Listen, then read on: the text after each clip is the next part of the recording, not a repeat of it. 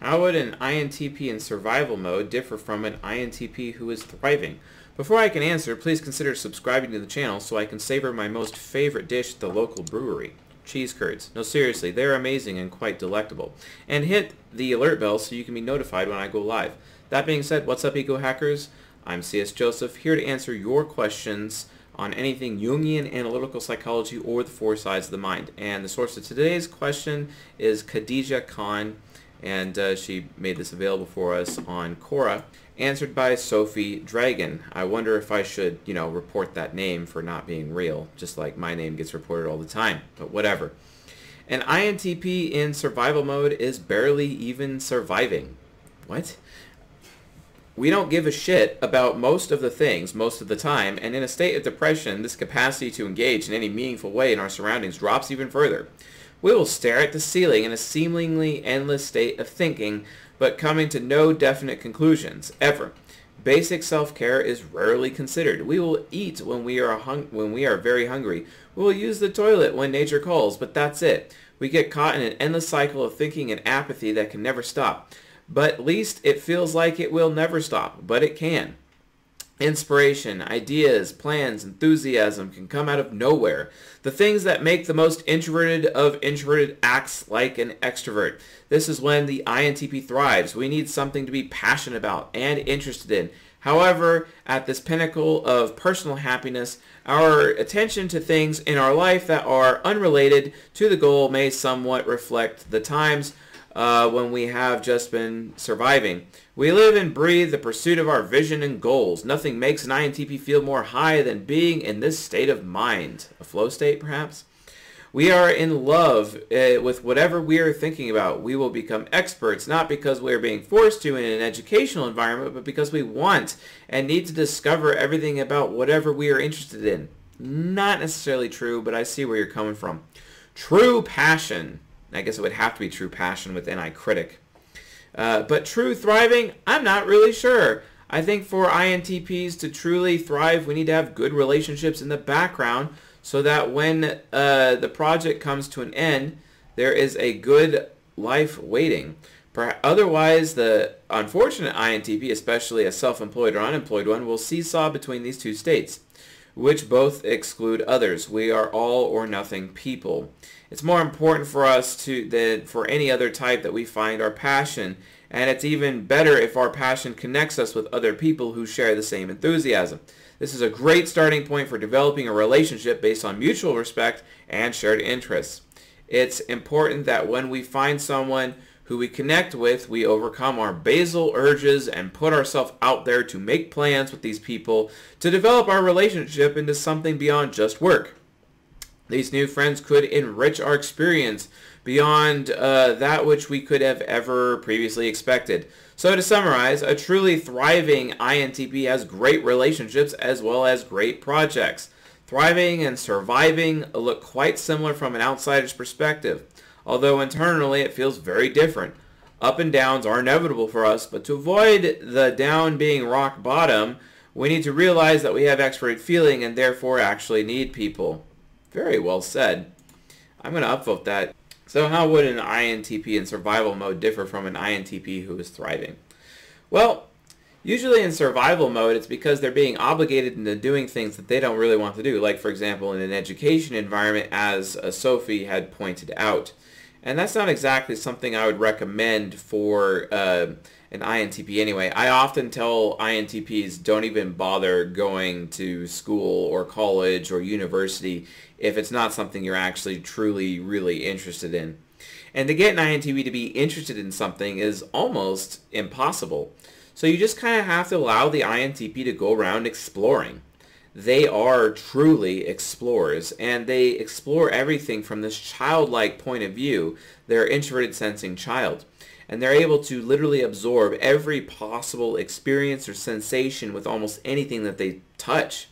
This could be like playing games like Magic the Gathering or Dungeons and Dragons or uh, Star Trek Online or World of Warcraft or, or any MMORPG for that matter. But it doesn't have to be MMOs either. If they get interested in computer programming or social engineering, like Kevin D. Mitnick did, which if you're an INTP, you need to read his books, by the way, and learn social engineering immediately. That being said, uh, also, uh, you know, oftentimes it's like, okay, am I doing this because I have to, or am I doing this because I want to? And that right there is the true difference between an INTP in survival mode versus an INTP who is in thrival mode. Thrival mode is when the INTP is actually doing something that they want to do via their NI critic. Also, it is when they're going out of their way to help other people and those people are healthfully responding to them and showing appreciation to the INTP for what the INTP is actually doing, which is very important. Now, if an INTP is not getting any appreciation, then they're just going to be disloyal and abandon the people that they're supporting because of how supportive they are. Furthermore, in order for an INTP to become far more intelligent, getting an education is not going to do them any good.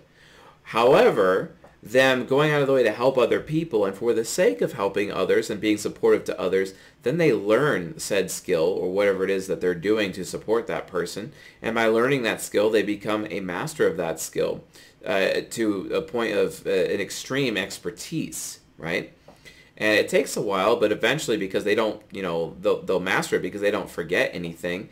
And as long as they're able to be, you know, have the room to make every possible mistake because they're explorers, they're experimenters, no one experiments more than an INTP other than maybe an ENTP because both types are triple systematic and focused on finding the best way of doing something. Don't forget, this phone was created by an NTP duo, Steve Jobs, an ENTP, Steve Wozniak, an INTP, or Apple, etc. But again, it all comes from an NTP. NTP ingenuity because they are both triple systematic and they can find the absolute best way to do things. This is absolutely critical. So in order that for them to be in thrival mode, they have to be helping others, which will make themselves smarter by default or by proxy or by um, uh, like it's a like it's a byproduct basically of them being helpful. But they have to be receiving ex, uh, recognition for and and people showing them gratitude and thanking them. Whereas most INTPs are just taken for granted and overlooked, which is a huge problem. And if they're being uh, taken for granted or overlooked, they're obviously in survival mode and trying desperately to find someone who actually cares about them and actually wants to listen to what they have to say and actually values their thoughts and values them as human beings, which is why INTPs can become so insanely apathetic. If you want to learn more about INTP apathy, I highly recommend watching the season 7 episode uh, 15 here on this YouTube channel. Go to playlists, go to season 7, watch episode 15, which is the virtue and vice of INTPs uh, which is attentiveness versus, or attention versus uh, apathy, basically, or inattention, right? It's super, super important. But as a result of an INTP in their life going out of the way to help other people and be supportive to other people, eventually, through all of their exploration, they will discover the thing that they actually care about, the thing that they actually want to do with their NI critic, and then they'll focus everything they have on that one thing for the rest of their life. A great example of this is Elon Musk. Elon Musk did this, and now he has Tesla, and he has SpaceX, and he has the Boring Company, etc. And he literally made a rifle flamethrower thing. That's pretty awesome. Uh, and that guy is obviously a kid in the candy store at all times because his businesses are his candy store. So if you want to go get your own candy store INTPs, you need to work for it. If you want to like learn how to work for it, well, there's so many different ways to do it, but seriously, just increase your skills and increase your skills through helping others. Help other people based on what you're kind of interested in and assist them. Even if you don't exactly know what you can do, but if you explore and you learn, even if you do it for free, you're gaining valuable skills anyway that'll help you, you know, later. And then one day you'll find yourself at the same level as Elon Musk as long as you don't give up, right?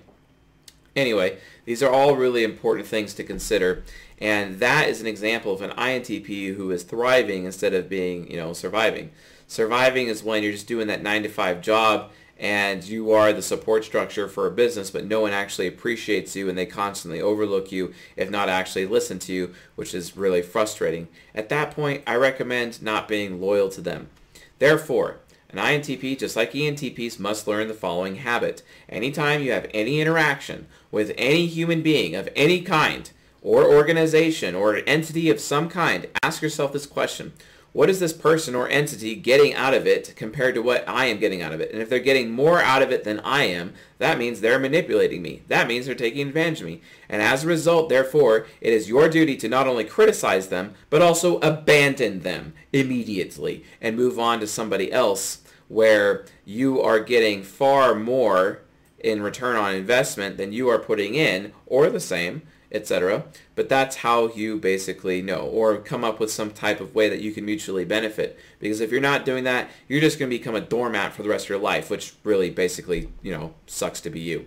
You don't want to be that person and then to be stuck in survival mode. If you want to thrive, you have to do the opposite. Therefore, you need to be aware of what people are getting out of situations, comparing it to what you're getting out of situations, and hold them accountable because holding them accountable is also you having self-respect, which is something INTPs, especially INTP men in this Western society, are severely lacking. So if you'd like a chance your question being answered on this channel, please post it on Quora and tag me or leave it as a comment below. If you would like a free copy of the type grid uh, to assist you in typing yourself or others, please visit csjoseph.life forward slash type grid. Put in your email and it will be emailed to you. Also watch the other companion videos on that page it would really help you get more enlightened as to how this science works and why the MBTI is just not that really good of a thing. The MBTI just straight up sucks. Anyway, with all that being said, I'll see you guys tonight.